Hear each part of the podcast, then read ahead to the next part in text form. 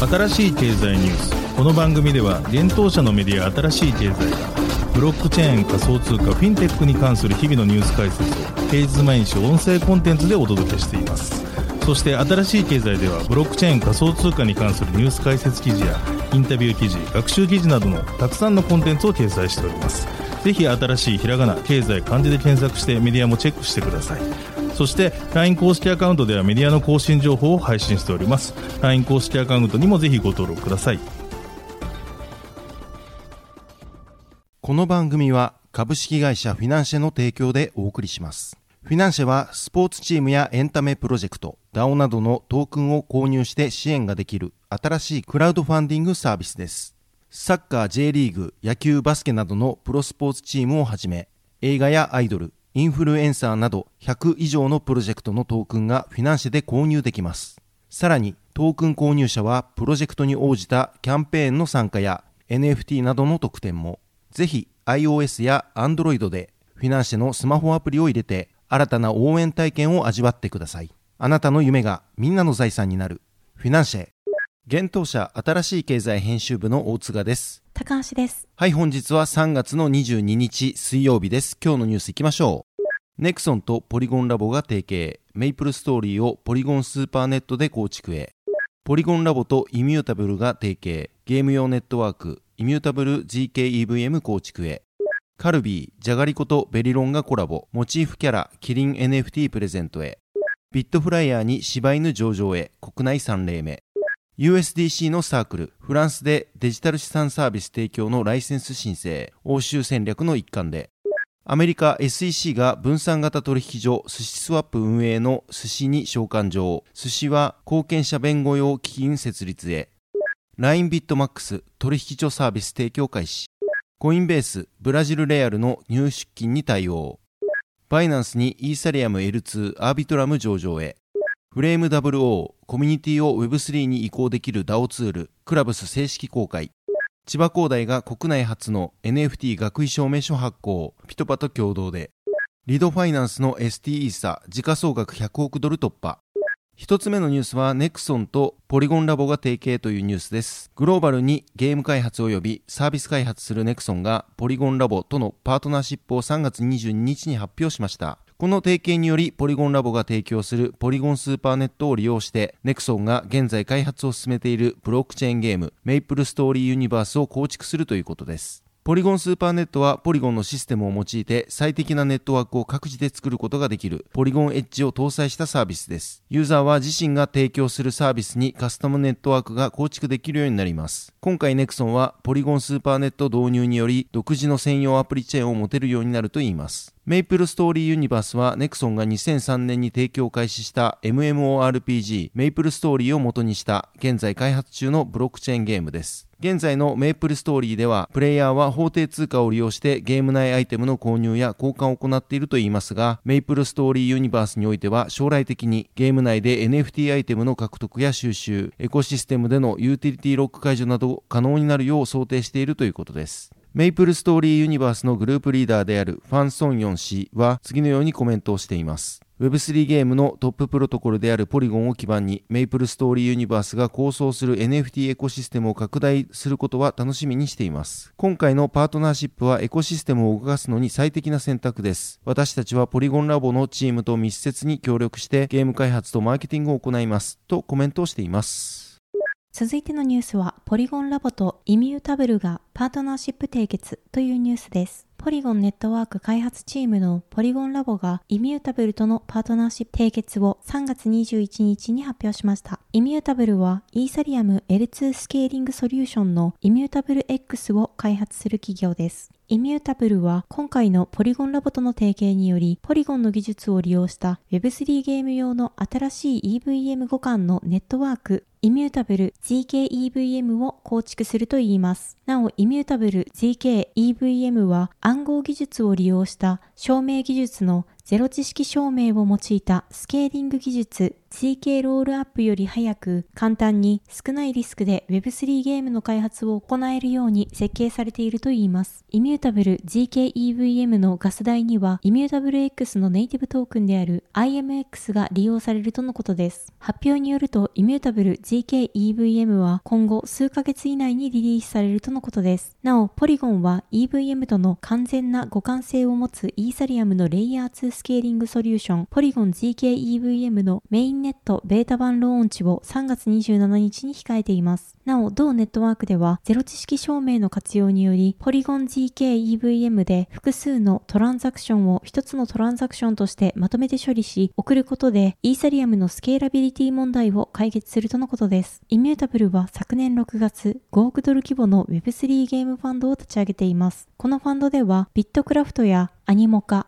エアツリー、キングリバーキャピタル、ゲームストップといった Web3 ゲームや NFT に特化したベンチャー企業と提携して投資を行ったり、資金調達のための金銭的支援や開発のサポートを行ったりすることを発表しています。続いてのニュースは、じゃがりことベリロンがコラボで NFT プレゼントというニュースです。日本初の NFT コレクションベリーロングアニマルズ通称ベリロンがカルビーじゃがりことのコラボレーションを実施します。ベリロンのコミュニティ運営を行うメイソが3月22日発表しました。なお、このコラボレーションはカルビーの新雑貨ブランドじゃがりこにおいて実施されるとのことです。発表によると、じゃがりこのサラダとチーズをモチーフにした国産スニーカーが発売されたといいます。今回のコラボでは、これを記念したベリロンコラボ NFT が抽選で100名にプレゼントされるといいます。プレゼントされるのは、じゃがりこのキャラクターであるキリンのジャガオとリカコがややベリーロングになっている NFT で、ジャガオとリカコの2種類のデザインを50枚ずつ配布するといいます。キャンペーン期間は3月22日20時から3月29日11時59分までとなっています。ベリーロングアニマルズのツイッター日本語公式アカウントよりツイートされるキャンペーン対象ツイートをリツイートし、じゃがりこ公式ツイッターアカウントとベリーロングアニマルズ公式ツイッターアカウントをフォローすれば応募完了となるといいます。なお、当選者にはベリーロングアニマルズ公式ツイッターアカウントから DM にて連絡されるとのことです。ベリロンは顔が長い動物たちが描かれた NFT で国内でも高い人気を誇っています。1月19日には博報堂キースリーとのパートナーシップを締結しました。なお、カルビーは昨年7月、アスターネットワーク上のブロックチェーンゲーム、アスターファームでカルビー初の NFT 配布キャンペーンを実施していました。カルビー記念 NFT を抽選で1万名に無料限定配布するほか、アスターファーム上でバーチャルなジャガイモを収穫したユーザーを対象に、抽選で50名にカルビーのリアルなジャガイモの商品、ポテトチップスのポテトデラックスを送付するキャンペーンが実施されました。続いてのニュースは、ビットフライヤーに柴犬上場へというニュースです。国内暗号資産取引所ビットフライヤーが暗号資産柴犬の取扱い予定を3月22日発表しました。現時点において同取引所での柴犬取扱い開始は近日中と発表されています。なお、アルトコイン販売所にて取り扱うとのことです。入出庫の可否などその他詳細は取引日決定のアナウンスの際に通知されると思われます。予定通り柴犬がビットフライヤーに上場すればビットポイントジャパン、OK コインジャパンに続き国内において柴犬を取り扱うのは3例目となります。なお、ビットフライヤーは先日3月17日、国内5例目となるパレットトークンの取り扱い予定を発表しています。こちらについても取り扱い開始は近日中としており、詳細は発表されていません。予定通り、パレットトークンと柴犬がビットフライヤーに上場すれば、同取引所では合計21銘柄の暗号資産を取り扱うことになります。現在、同取引所では、ビットコイン、イーサリアム、イーサリアムクラシック、ライトコイン、ビットコインキャッシュ、モナコイン、リスク、リップル、ベーシックアテンショントークン、ステラルーメン、ネム、テゾス、ポルカドット、チェーンリンク、シンボル、ポリゴン、メーカー、ジパングコイン、フレアの19銘柄が取り扱われています。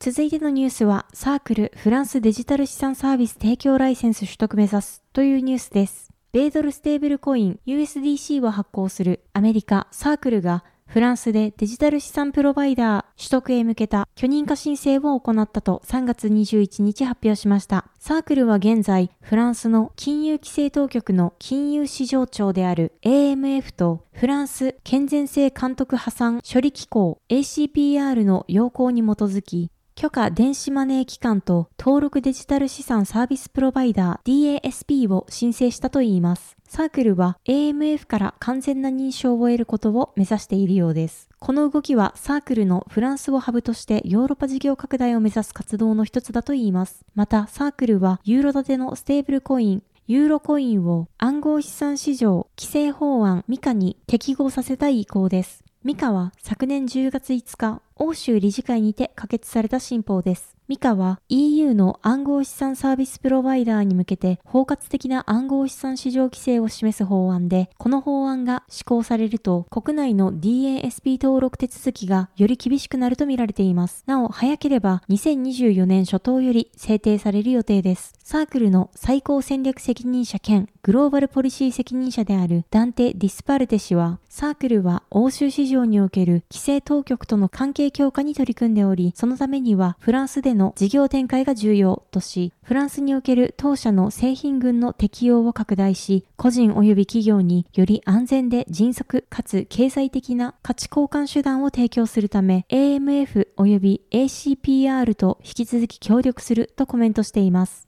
現在フランスにおいて DASP を取得している企業は大手暗号資産取引所のバイナンス、大手保険会社アクサの投資会社であるアクサインベストメントマネージャーズ、フランスメガバンクのソシエテジェネラルなどです。なお、欧州においての DASP 取得は昨年5月のバイナンスが初の事例となりました。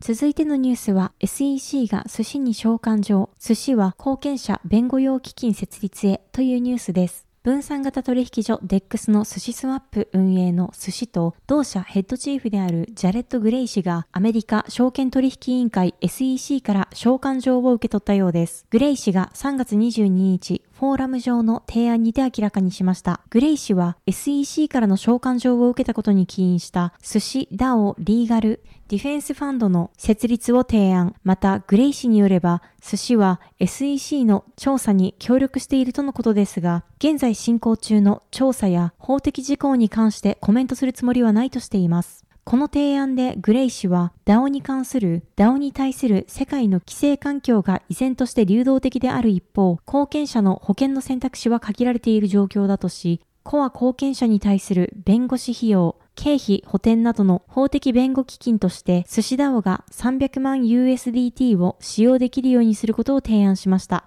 なお、資金は乾杯料が50%、助成金が35%、ガバナンストークンの寿司が15%という組み合わせで賄われる予定です。また、資金が枯渇した場合、DAO では法的取引が完了するまで必要に応じて100万 USDT を利用可能にする予定だといいます。なお、執筆時の本日14時に25票の投票があり、76%が同基金創設に賛成しています。昨年11月に起きた FTX の経営破綻以降、SEC からの業界に対する取り締まりは強化しています。昨年12月にはアメリカ投資アプリ運営のロビンフットが SEC より召喚状を受け取っていました。この召喚はロビンフットの暗号資産の上場、暗号資産の保管、顧客の開示、プラットフォームの適用に関する調査のためだといいます。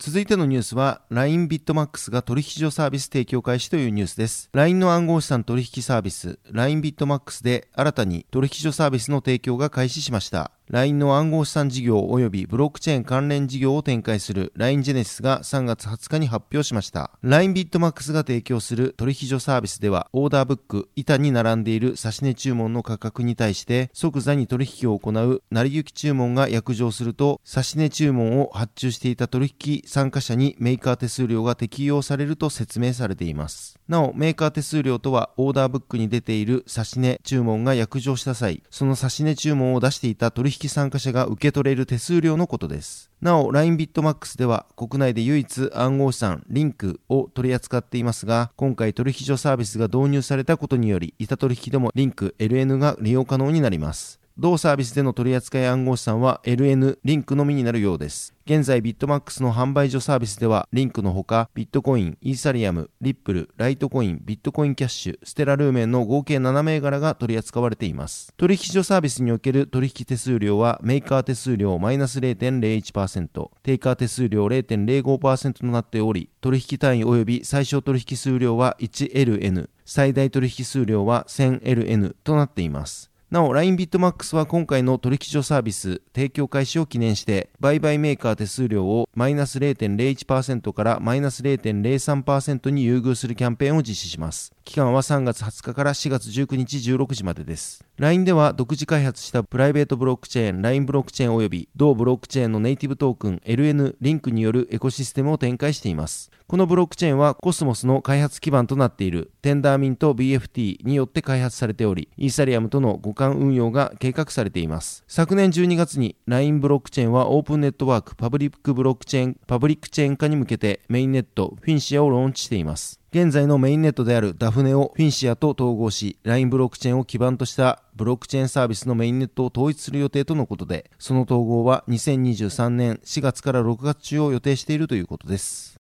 続いてのニュースは、コインベースでブラジルレアルの入出金可能にというニュースです。アメリカ大手暗号資産取引所コインベースがブラジル中央銀行開発の即時決済システム PIX を開始したブラジルレアルの入出金に対応したことを3月21日発表しました。コインベースでの PIX 統合はコインベースとブラジルの決済ソリューション e バンクスとの提携のもとに行われたとのことです。なお、これまでブラジルのコインベースユーザーはコインベースで扱われている暗号資産をクレジットカードで購入が可能でした。また、コインベースのアプリは完全にポルトガル語へ対応し、ユーザーは24時間365日サポートを受けられるようになったとのことです。コインベースは2021年にテクノロジーハブをブラジルで創設しており、これまで同国内で40名以上のフルタイムエンジニアを採用しています。その他グループのコインベースベンチャーズとしては、ブラジルの暗号資産管理会社ハッシュデックスと暗号資産ベースの金融サービスプラットフォームレドンに投資しているとのことです。なお、ピックスを介したブラジルレアルの入出金に関しては、大手暗号資産取引所バイナンスも対応しています。続いてのニュースは、バイナンスにアービトラム上場というニュースです。大手暗号資産取引所のバイナンスが暗号資産のアービトラムの取扱い予定を3月20日に発表しました。アービトラムの取扱いは日本時間3月24日2時よりアービトラムビットコイン、アービトラム USDT の取引ペアによって取引開始するとのことです。出金は3月25日2時より開始し、入金についてはアービトラムがエアドロップされるとみられる23日21時30分より開始される予定です。また、バイナンスは日本時間3月24日2時から48時間以内にアービトラムを分離マージン及びその借入可能資産として追加すると発表しており、アービトラム USDT でサポートが開始されます。アービトラムはイーサリアムのレイヤー2スケーリングソリューションアービトラムで発行される予定のガバナンストークンです。なお、アービトラムは3月22日現在、一般に入手する方法はありませんが、3月16日にアービトラム財団がアービトラムの利用者に対してエアドロップを行うことを発表しています。日本時間3月23日の21時48分頃に相当するイーサリアムメインネットのブロック高1689万402手アービトラムがエアドロップ対象者に配布される予定です。アービトラムの総供給額は100万枚となっており、今回のエアドロップではその12.75%が付与されるとのことです。なお、うち1.13%がアービトラムでアプリを構築する DAO が対象となります。エアドロップの対象者かどうか、そして付与枚数については、アービトラム財団のウェブサイトから確認できます。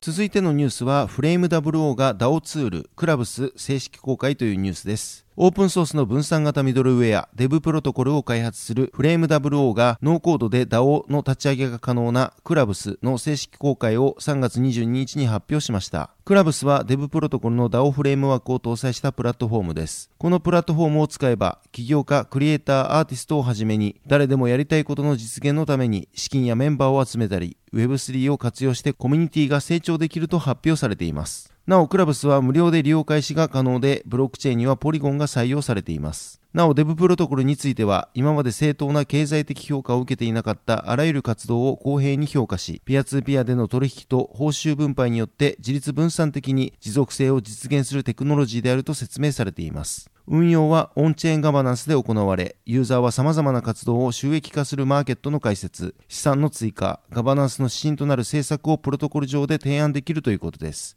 またブロックチェーンを活用したダイレクトなファンディングを通じて、クリエイターとファンが長期的に関係性を構築できるということです。具体的にクラブスでは、プラットフォームに依存しない自分のウェブサイトを簡単に作成できるといいます。スタイルに合わせてテンプレートとプラグインを選択することで、コーディングのスキルがなくても、コミュニティが集まる Web3 ホームがデザインできるといいます。また、クラブスは独自のメンバーシップ NFT を簡単に発行することも可能だといいます。メンバーシップ NFT はコミュニティに参加するための会員証として機能させることができるようです。そしてクラブスには認証、トークン、NFT、DeFi が内蔵されており、これらは簡単な数ステップに従うだけですぐに始められるということです。新しいプラグインやテーマを探せるマーケットプレイスは近日サードパーティーにも公開され、インストールできる Web3 ツールが続々増えていく予定ということです。なお、クラブス利用例として伝統建築交渉と Web3 を掛け合わせることで寺院建築や将軍仏具に携わる工芸士や職人への新たな価値創造と伝統技術を後世に残すことを目的とした寺田尾やビジュアルアーティスト音楽家である台東小谷が展開するコーワークを目的に作られた台東小谷ダオなどが挙げられています。フレーム WO は昨年8月にプレシリーズ A ラウンドで2.5億円を調達しています。これにより同社の累計調達額は約3.1億円になったということです。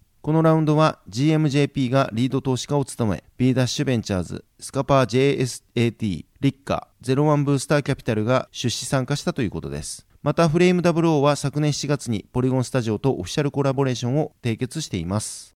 続いてのニュースは、千葉工業大学が学位証明書を NFT で発行というニュースです。千葉工業大学とピトパが NFT による学位証明書を発行したと3月22日発表しました。今回発行された NFT 学位証明書は、令和4年度卒業修了生の希望者約1100名に3月20日から順次送られるといいます。なお、ピトパによると、大学が学位証明書を NFT 化した事例は国内初になるといいます。この NFT 学位証明書は NFT と VC で発行されるとのことです。VC とは資格や能力などを証明するデジタル上で検証可能な個人情報のことで、ブロックチェーンを活用しない証明技術です。保持者が公開するかを選択できるため、個人情報保護が可能となります。NFT では、同大学の卒業生であることのみ認識でき、個人名や学位などは VC で確認できるといいます。また、デザインは、千葉工業大学でデザイン研究に取り組む学生ら3名が考案したとのこと。ダイヤモンドの原石をコンセプトに、同大学のスクールカラーである紫紺色で作られています。千葉工業大学とピトパは、この NFT 学位証明書は、就職時におけるリファレンスチェックのコスト削減を可能にすると述べています。千葉工業大学とピトパは、昨年8月18日、NFT による学習歴証明の発行を開始したことを発表しました。NFT 学習歴証明書は、ブロックサーツの技術を応用し、ポリゴンのブロックチェーン上でミントした NFT でした。続いてのニュースは ST サが時価総額100億ドルを突破というニュースです。リドファイナンス提供のリキッドステーキングプロトコルリドが発行するリドステークドイーサ ST イーサトークンの時価総額が先週100億ドルを突破しました。記事執筆時点3月22日17時におけるコイン月光の統計では ST イーサの時価総額は105億ドル約1.4兆円を超えています。時価総額ランキングについては9位となっています。なお8位はドージコイン、10位はポリゴンとなっています。リキッドステーキングとは、プルーフオブステークを採用するブロックチェーンにおいて、ステーキングを行う際に、ロックした資産と1対1の割合で価値が担保されているトークンを発行することで、ロックされた資産に疑似的な流動性を与えるサービスです。なお、リドでは、イーサリアムのステーキングと引き換えに、ST イーサと呼ばれるトークンを発行しています。ユーザーは付与された ST イーサで DeFi を利用して、再度イーサに交換できるほか、ST イーサをレンディングなどで運用を行えば、利回りを得ることも可能です。なお、リドでは、イーサリアムの他にも、ポリゴン、ソラナのリキッドステーキングを提供しており、それぞれにおいて ST マティック、ST ソルを発行しています。リキッドステーキングは現在レンディング以上に得られる利率が高いという特徴があるほか、イーサリアムメインネット次期大型アップグレード、シャペラ実施により、現在ステーキングでロックされているイーサが引き出せるようになるため注目されています。また今年1月にはリキッドステーキングの総預かり資産額 TVL が500万イーサ70億ドル、約8000 8962億円を超え、ディファイプロトコルの中でトップとなっています。また現在ディファイ全体の TVL のうち20%を超えるシェアを誇っています。はい、本日のニュースは以上となります。このように私たち新しい経済編集部では、ブロックチェーン暗号資産に関するニュースを平日毎日ラジオで配信をしております。本日ご紹介したニュースはすべてサイトの方に上がっております。ぜひサイトの方も見に来てください。新しいひらがな、経済漢字で検索して見に来ていただければと思います。それでは本日はありがとうございました。ありがとうございました。